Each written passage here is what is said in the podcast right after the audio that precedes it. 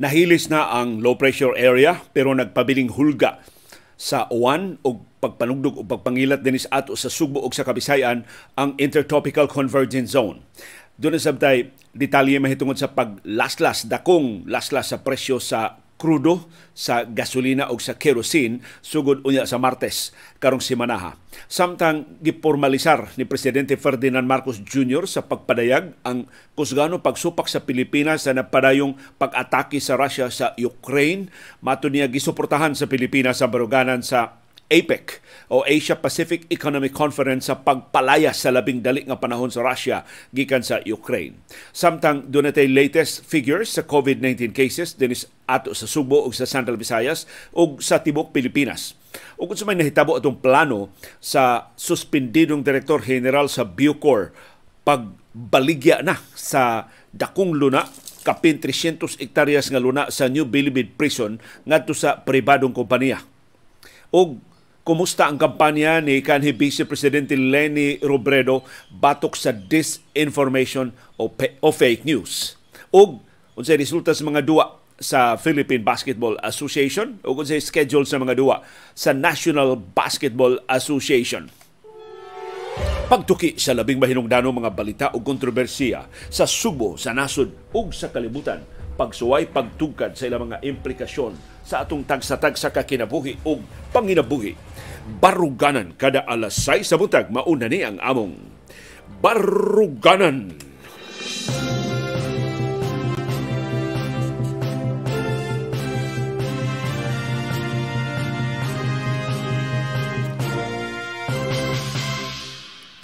Kumusta ang inyong sa iyong kabuntagon sa adlawng Domingo? Happy birthday nga ni Stephen soon nag-birthday karong adlaw gikan nas mapinanggaon niyang asawa nga si Christina Marie Taglison.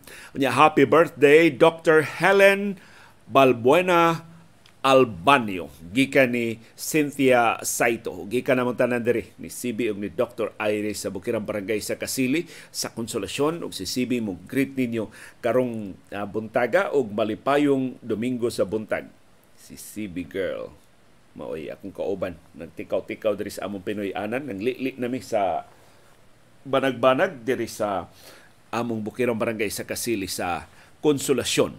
Ang low pressure area nga naghulga sa ato nasod sa niagi nga mga adlaw nahilis na sigon sa pag-asa. Dito siya nahilis duol sa General Santos City. Alas dos gahapon sa hapon ang pagkahilis sa low pressure area sigon sa pag-asa. Pero magpabilin gihapon nga uwanon ang atong adlong Domingo dinhi sa syudad ug sa probinsya sa Subo hayag na hinuon ning orasa diri sa Bukirang Barangay sa Kasili sa Konsolasyon tungod gihapon ni sa hulga sa Intertropical Convergence Zone o pa nag-abot sa bugnaw ug init nga hangin. Sa iyang bahin si retired pag-asa Vice Director Oscar Tabada niingon why bagyo or low pressure area nga gipaabot nga makasud sa Philippine Area of Responsibility sa musunod nga lima ka adlaw. Pero matod ni Direktor Tabada do nagihapon tay hinay nga patak-patak nga mga pag-uwan dinhi sa syudad o sa probinsya sa Sugbo, ingon man sa tusiling ang probinsya sa Bohol, sa Negros Oriental o sa Sikihor, hangtod sa muabot nga mga adlaw karong simanaha.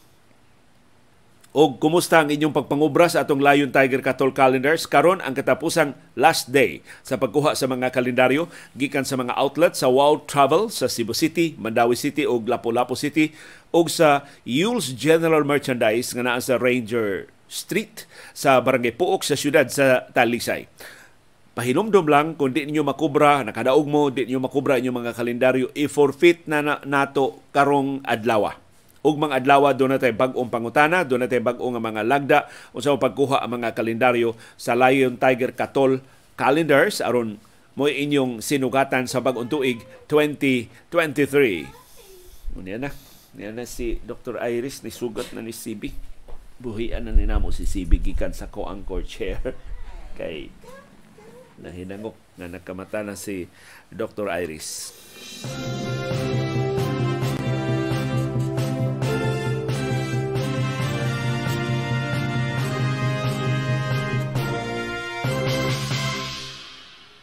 Ang maayong sinugatan namo ninyo karon sa iyong buntag sa Domingo mao ang dakong laslas sa presyo sa krudo, dakong laslas sa presyo sa kerosene, dili kay dako pero laslas gihapon sa presyo sa gasolina. Ang manamana sa mga analysts sa oil industry mula laslasan og 2 Gs ngadto sa 2.30 kada litro ang presyo sa krudo.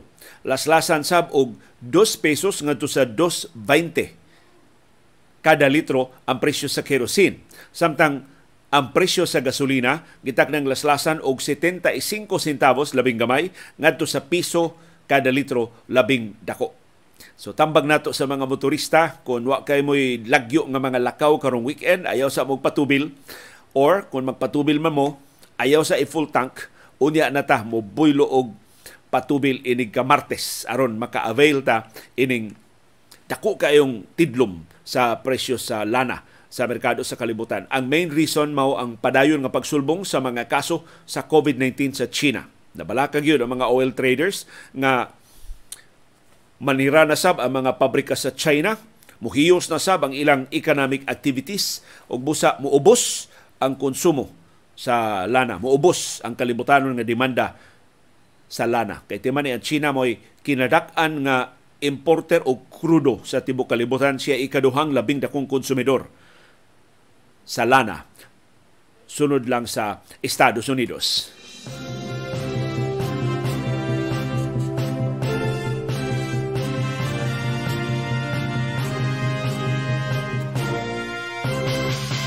O gikonfirmar ni Presidente Ferdinand Marcos Jr. ang hingpit nga pagsuporta sa Pilipinas sa baruganan sa Asia Pacific Economic Conference APEC sa pagpalaya sa Russia gikan sa Ukraine.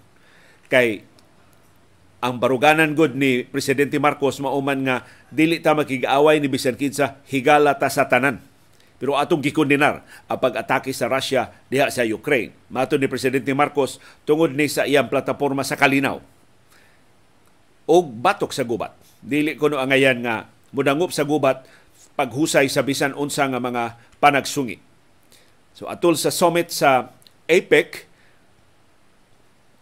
na uyunan nga mo luwat sila og resolusyon sa pagdemanda sa immediate withdrawal without conditions sa Russia gikan sa Ukraine. Makapaitok ni sa mga katiguangan pa makapa hingmaling ni ni Russian President Vladimir Putin nga gibiyaan siya siya mga aliado dinhi sa Asia ug sa Pasifiko og napasar kining resolusyon sa APEC sa pagdemanda. Nga hunungon na niya ang pagpangatake sa Ukraine o nga mobiya na siya sa mga teritoryo sa Ukraine nga iya karong gi okupahan ako pas Russia noon, ilan ang gamiton nga okasyon sa pagsibog. Kay musamot man hinon sila kaapiki sa musulod nga mga adlaw, kay naklaro naman nga way laing nasod nga aktibo nga nagsuporta nila bisan ang Iran ni himakak nga ilang gihatagan og drone ang Russia kana kuno mga drone sa Iran nga gigamit sa Russia batok sa Ukraine na hatod na nila na supply na sa Russia sawa pa ang gubat sa Ukraine magsugod ang gubat sa Ukraine ni adtong Pebrero. Murag ang North Korea na lang maoy wa pa mo himakak nga nihatag sila og suporta nga mga armas ngadto sa Russia.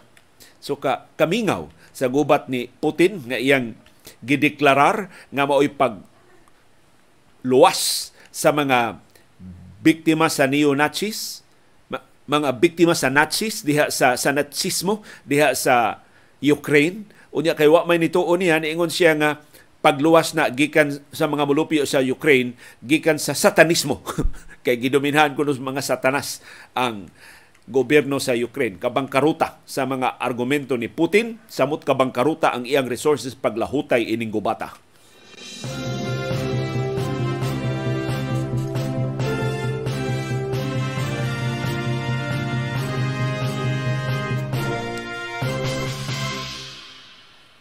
Kumusta ang atong bag-o mga kaso sa COVID-19 ang latest figures nga giluwatan sa Department of Health? Doon natay 1,122 kabag-ong kaso sa COVID-19 sa tibok Pilipinas. Kapinatasab sa libo. Ni us-us naman tata, less than 1,000. Tungod lagi na sa gidakanon sa mga weekend COVID-19 tests sa ato mga laboratorio. Mausab ni ikatuto nga adlaw nga wa kaabot duha ka libo ang atong bag-o mga kaso sa COVID-19. Ang active cases ni us-usab ngadto sa 18,864 gikan sa 19,267 ni atong Biyernes. Dunay na po kapatay sa COVID-19 nga gi-report ang Department of Health pero wag gyapon detalye kanusa sila nangamatay. Ang positivity rate ni Saka ngadto sa 10.1%. Balik tag double digit ang atong positivity rate sa tibok Pilipinas. Di gyud gihapon ka kumpiyansaan ang COVID-19 Dinis ato sa Central Visayas ni balik og triple digit ang atong bag-o mga kaso sa tibok rehiyon do natay 101 ka bag-ong COVID-19 cases. Ang Cebu City mo'y kinadaghanan og bag-ong kaso dunay 43, ikaduha ang Cebu Province dunay 30, ikatuto ang Negros Oriental dunay 17. The rest of the local government unit single digit ang bag-o mga kaso sa COVID-19. Ang Bohol dunay unom, Mandawi City dunay upat, Lapu-Lapu City dunay usa, ang Sikihor way bag-ong kaso sa COVID-19. Sa ato pa kapin gihapon libo ang mga pasyente nga naa sa atong mga ospital o isolation facilities dinhi sa Sugbo, Bohol, Negros Oriental ug Sikihor. Ang kinadaghanan og active cases mo ang Cebu Province with 468. Ikaduha Cebu City with 450 ang Bohol ni balik og 321 ang ilang active cases. Ang Negros Oriental dunay koreksyon, ang Bohol 121 ang ilang active cases na labuan na sa Negros Oriental nga dunay 129. Ang Mandawi City dunay 104. Ang Lapu-Lapu City mo'y naka-maintain sa iyang double digit sa iyang low number sa active cases with 49. Ang Sikihor dunay lima ka aktibo nga mga kaso. Busa palihog di lang gihapon mo tangtang sa atong face mask sa crowded areas, di lang gihapon mo appeal sa wa kinahanglan nga mga tapok-tapok ug mutabang tagbadlong sa mga kiat-kiat.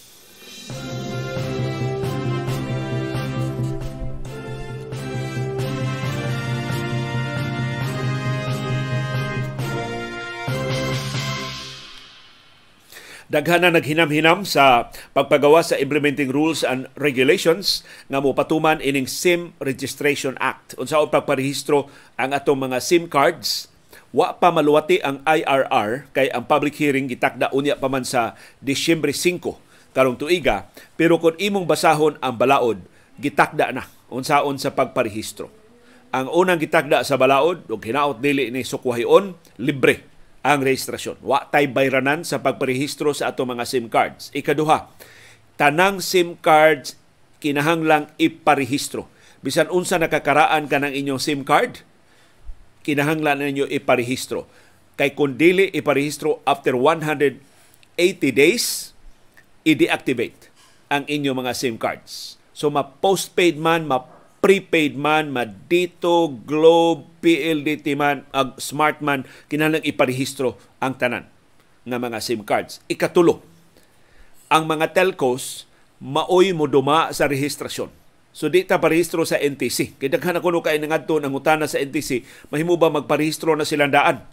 Why labot ang NTC sa rehistrasyon? Ang NTC ra maoy niluwat sa mga muluwat sa implementing rules and regulations uban sa DICT, Department of Information and Communications Technology, o uban sa National Privacy Commission.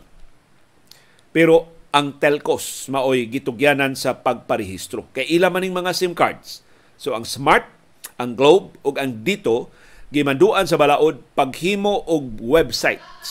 So kinahanglan na sila websites online ang registration. So di ta maglinya sa mga outlet sa mga telcos anha aratas atong mga Pinoy-anan inhando na tay internet access aron ta makaparehistro sa atong mga SIM cards. So ipahibaw ra unya na sa mga telcos ang mga websites nga adto ta dito makaparehistro. Unsay gikinahanglan sa pagparehistro? Of course ang atong tinuod nga ngan. Kinahanglan gamiton sa pagparehistro sa mga SIM cards. Date of birth, petsa sa pagkatao. Sex, male, female, sa ubang kanasuran doon na blank nga mahimo ra kandi musulti. Pero there is ato sa Pilipinas mo kinal isulti pa nimo babae o lalaki baka. Ikaapat address ang imo Pinoyanan og ikalima ang SIM number. So akong tan-aw murag Popariha bitaw ni rehistrasyon karon sa GCash o sa Maya o sa ubang mga online uh, platforms nga magpakita ka sa imong ID. In fact, nidemanda ang mga telcos nga national ID na ang requirement. Pero nauwahiman, luya man kaayo ang rollout sa atong mga national IDs, gamay pa man kaayo sa atong populasyon ang dunay mga national IDs. So bisan unsa na lang nga balido nga ID or I don't know, i-require ba nila ang government ID? So kung government ID, mahimong gamiton ang driver's license, ang UMID, ang passports, ang PhilPost ID, o uban pa nga mga government IDs. So ato mo na atong atangan sa implementing rules and regulations nga luwatan na unya sa Disyembre 5 kano sa ipatawag ang public hearing aron ang mga konsumidor, ang mga IT groups, ang mga telcos o ubang mga stakeholders makapadayag makareact sa luwatan nga mga sa draft sa implementing rules and regulations. Na kung ipublikar na ni by December 12 ang gitakda nga publication, effectivity niya December 27 or 15 days later. Sa tupak kun madayon, sugod sa Disyembre 27 ang ihap sa 180 ka adlaw nga registration period. 180 days ang atong pagparehistro. Doon na gyud igo nga lugway.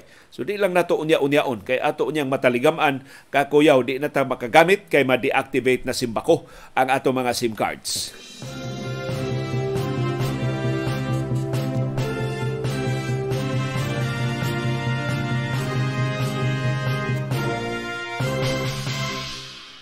Unsa na may nahitabo adto kontrobersyal nga plano nga ang New Bilibid Prisons ibalhin na o probinsya?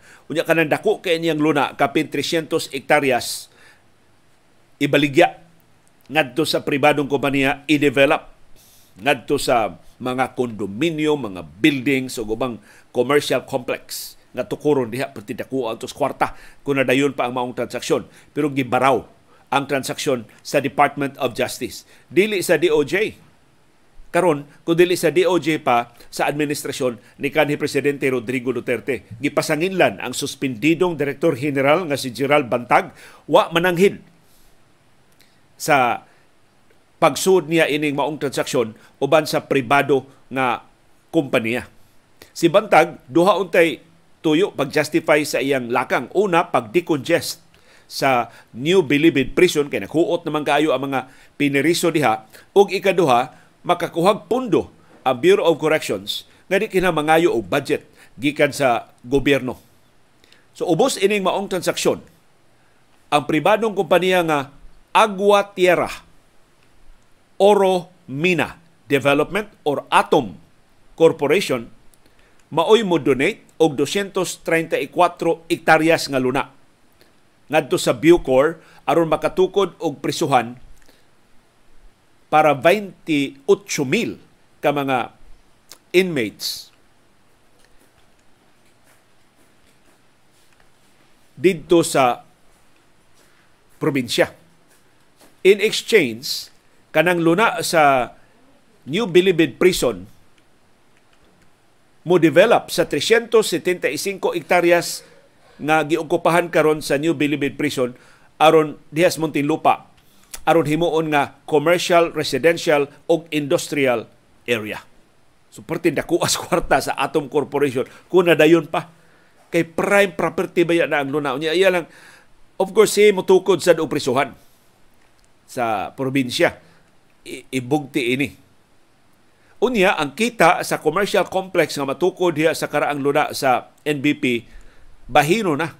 Ang atom na makakuha sa labing dakong bahin nga 65%. Ang Bucor makakuha og 35%. So doon na pa'y continuing income ang recurring income ang Bucor gikan sa development sa atom. Pero ang atom mo'y labing dako og kita ini. Ang problema, wa nila ipananghid sa Department of Justice kining joint venture agreement nga gipirmahan na nila ni Bantag og sa kadakuan sa atom hibaw mo giunsa ni pagkahibaw sa DOJ kini maong transaksyon kay gitago ra ba ni bantag gikan sa Department of Justice kay ubos gud sa Build and Operate Transfer Law nga mo'y applicable ining balaura. Kinahanglan ang mananghid sila sa DOJ aron ang DOJ mo tan-aw sa legalities sa transaksyon. Og ikaduha, di ni mapatuman kung way approval gikan sa presidente. so si kanhi presidente Rodrigo Duterte giblind sa ni bantag ining maong transaksyon. Na diskubrehan ni sa Malacanang sa diyang giimbitar ni bantag si presidente Duterte kanhi presidente Duterte nga maoy muhimo sa groundbreaking. Mag-groundbreaking na unta sila. Ini maong proyekto.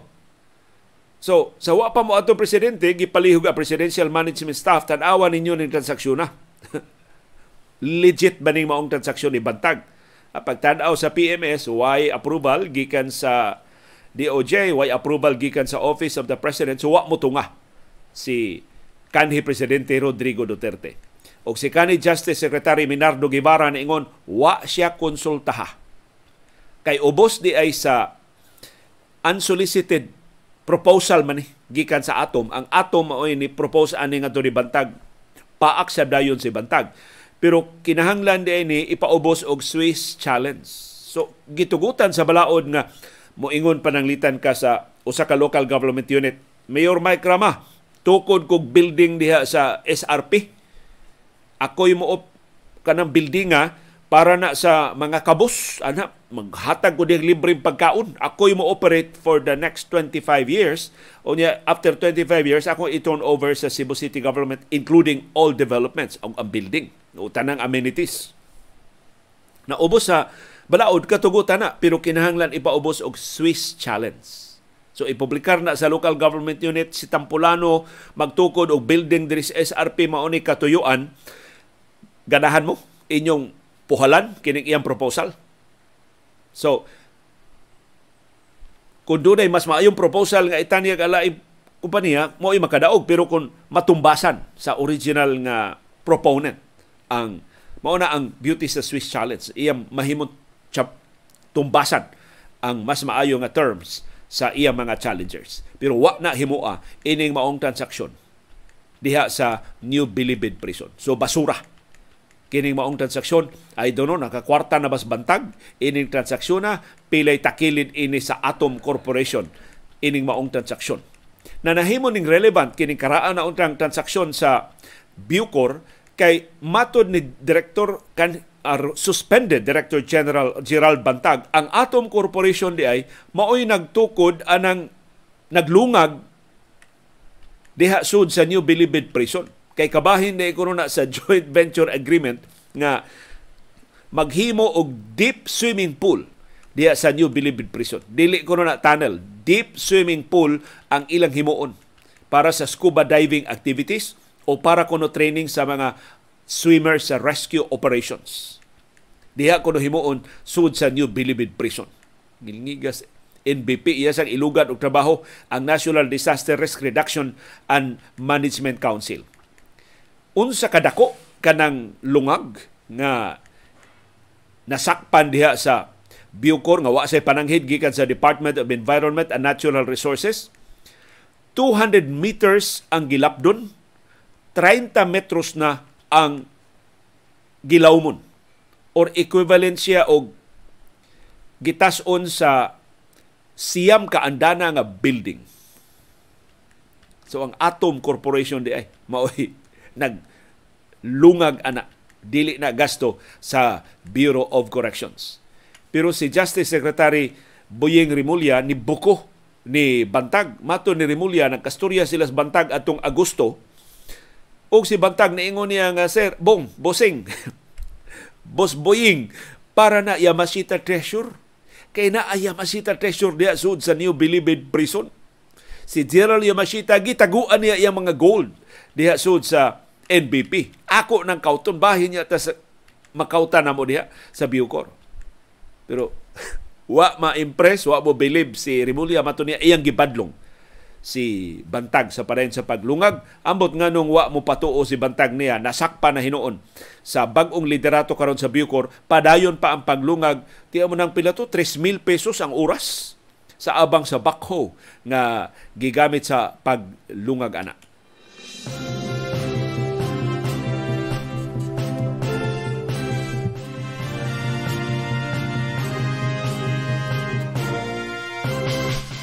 Kumusta man ang kampanya ni kanhi Vice Presidente Leni Robredo batok fake news?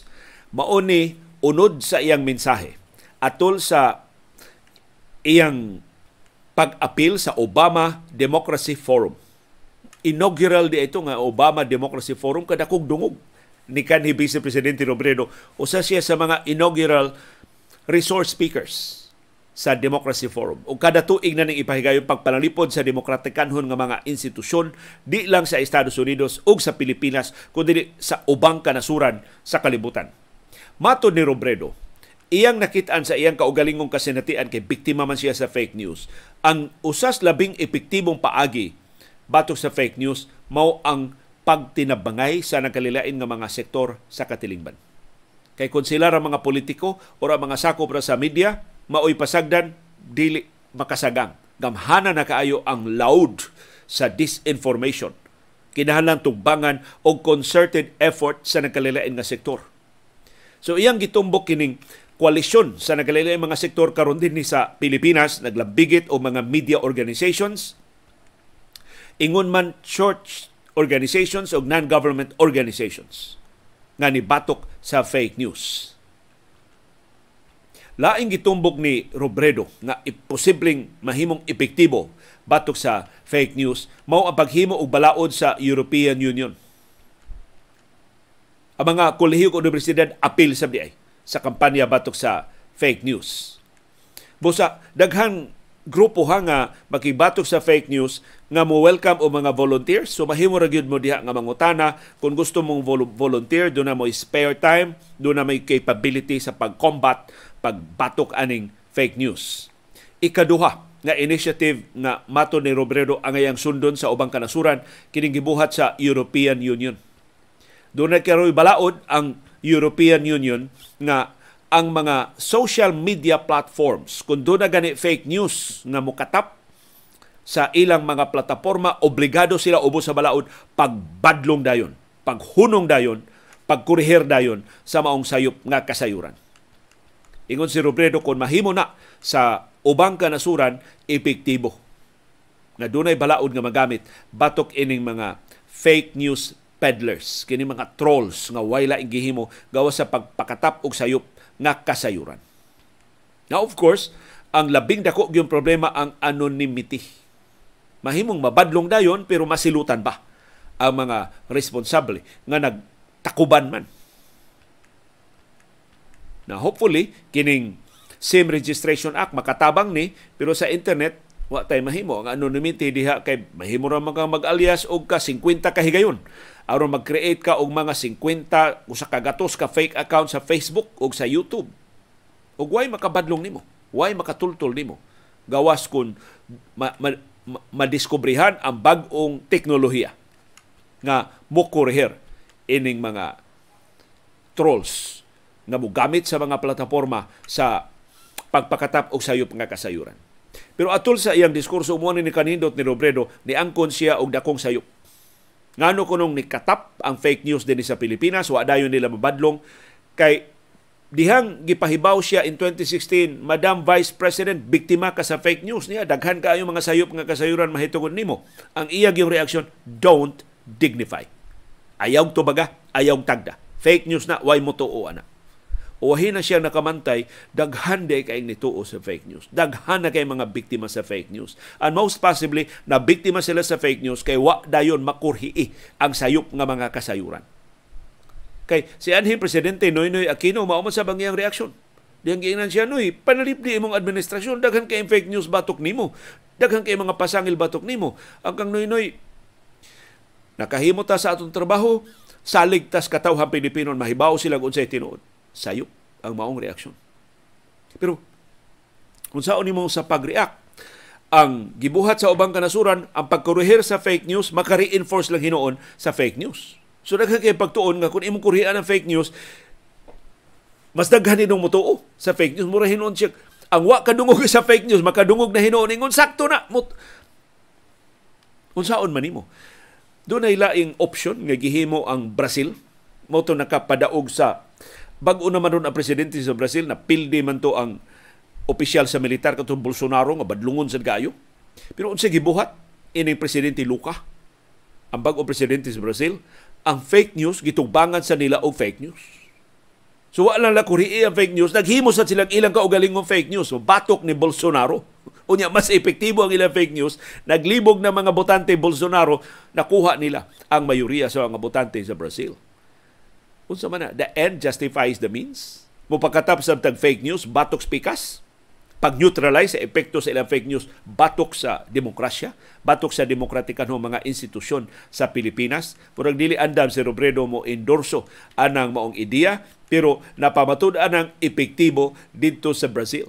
And I'm sure, sa pipila ka mga distrito, sa pipila ka mga syudad o mga lungsod dinis ato sa Subo, ni pakatap sa fake news ang duha ang tulo ka grupo nga nakasungi sa niaging eleksyon ang labing credible sa tanang fake news mao ni daog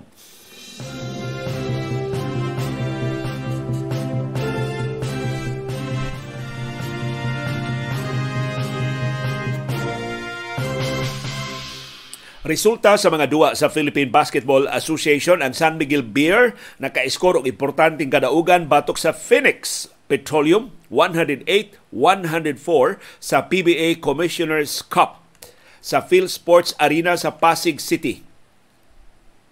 Si Simon Inciso, si Marcio, Marcio Lassiter o ang import nga si Devon Scott o si CJ Perez maoy namuntos para sa Beermen aron sa pagbadlong sa lain na sabunta nila nga kapildihan. Tungod sa kadaugan sa San Miguel Beer, nagtabla na sila karon uban sa TNT ug sa Meralco.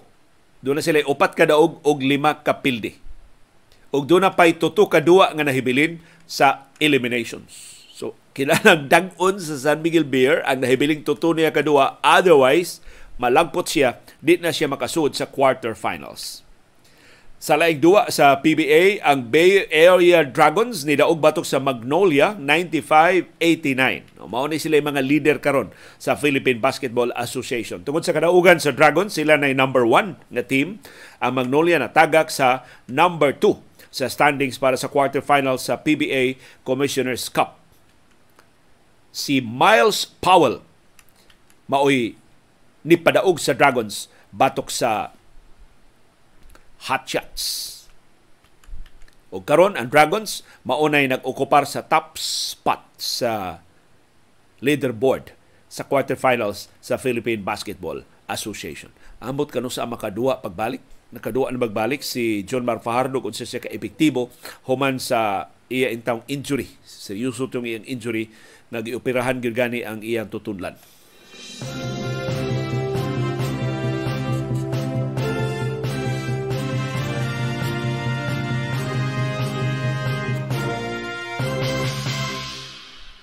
Ug ang atong final item karon buntaga mao ang schedule sa mga duwa sa National Basketball Association alas 7 karon buntag ang Toronto Raptors manung sa Atlanta Hawks. Alas 8 karon buntag ang Orlando Magic manung sa Indiana Pacers. Alas 8:30 karong buntag ang Minnesota Timberwolves manung sa Philadelphia 76ers alas 11 karong buntag ang Utah Jazz panguluhan sa Filipino-American nga si Jordan Clarkson manung sa Portland Trail Blazers. Ngiga og record sa Jazz supposedly mag-rebuild ang Jazz pero I'm sure astang presidente sa basketball operations nga si Danny Ainge nakugang sa kangilngig budua nilang Jordan Clarkson ug sa ubang mga nahibilin nga mga magdudua human biyain ni Donovan Mitchell ug ni Rudy Gobert.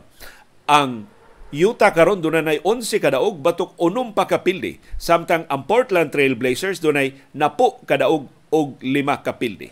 Ang katapusan duwa karong adlaw alas 11:30 karong buntag sa atong oras dinhi sa Pilipinas ang San Antonio Spurs manung sa Los Angeles Clippers. Murag mag-aso-aso ang ilong sa Spurs ining maong sangka kay si Greg Popovich ang ilang head coach gusto nilang makabaws sa magdudua nga nitampok ni Popovich ang buko-buko nga si Kawhi Leonard. Balik na mas Kawhi og duwa sa Clippers although bati pa kay production ni Kawhi murag 6 points ra ang iyang nahimo sa iyang first nga pag-start sa season kay gikan man to siya sa bench sa una nga mga duwa hantod na injured og balik ang iyang tuhod. Pero kini si Kawhi Leonard cry baby ni sa panahon pa sa Spurs. Ing-ingan kay ni. Unya mura hinog iyang gipagawas nga si Popovich mo kontrabida. Motong ni demanda siya mugawas sa San Antonio Spurs pero pertis ang pagkagawasan ni Kawhi na NBA champion man hinon siya uban sa Toronto Raptors. Puro murang na diskaril ang script ni Kawhi Leonard diri sa Los Angeles Clippers. Murag diri ni tumaw ang iyang tinuod nga kolor. Nga ing-ingan gyud siya tinuod. Gamay lang kay niyang bikil di na dayon mo duwa ug iyang kaugaling mga doktor mo himo sa determination kano siya siya mo balik og duwa kano siya siya ma-healthy so hasta ang management sa Los Angeles Clippers why idea? Kano sa siya mo duwa, kano sa siya mo bakasyon, kano sa siya mo practice, kano sa siya maninuod, kano sa siya mo tukar. Ang iya sunod nga kaing-ingan. So liability. Si Kawhi Leonard diri sa Los Angeles Clippers. Pero ang ila standing maayo 9-7. Siyam ilang daog pito ilang pildi pero tungod dis paningkamot ni Paul George ug sa uban nga mga magdudua kay Way tunga-tunga sud na sa pila kadua si Kawhi Leonard uban nila. Nagasalamat siyang padayon nga pagpakabara o pagkibisog pagtugkad sa mga implikasyon sa labing mahilungdanon nga mga paghitabo sa atong palibot. Aron kitang tanan, makaangkon sa kahigayunan pag-umol sa labing gawas nun, labing makiangayon ug labing lig-on nga baruganan. Maukad to ang among baruganan. Unsay imong baruganan. Nagasalamat sa imong pakiguban.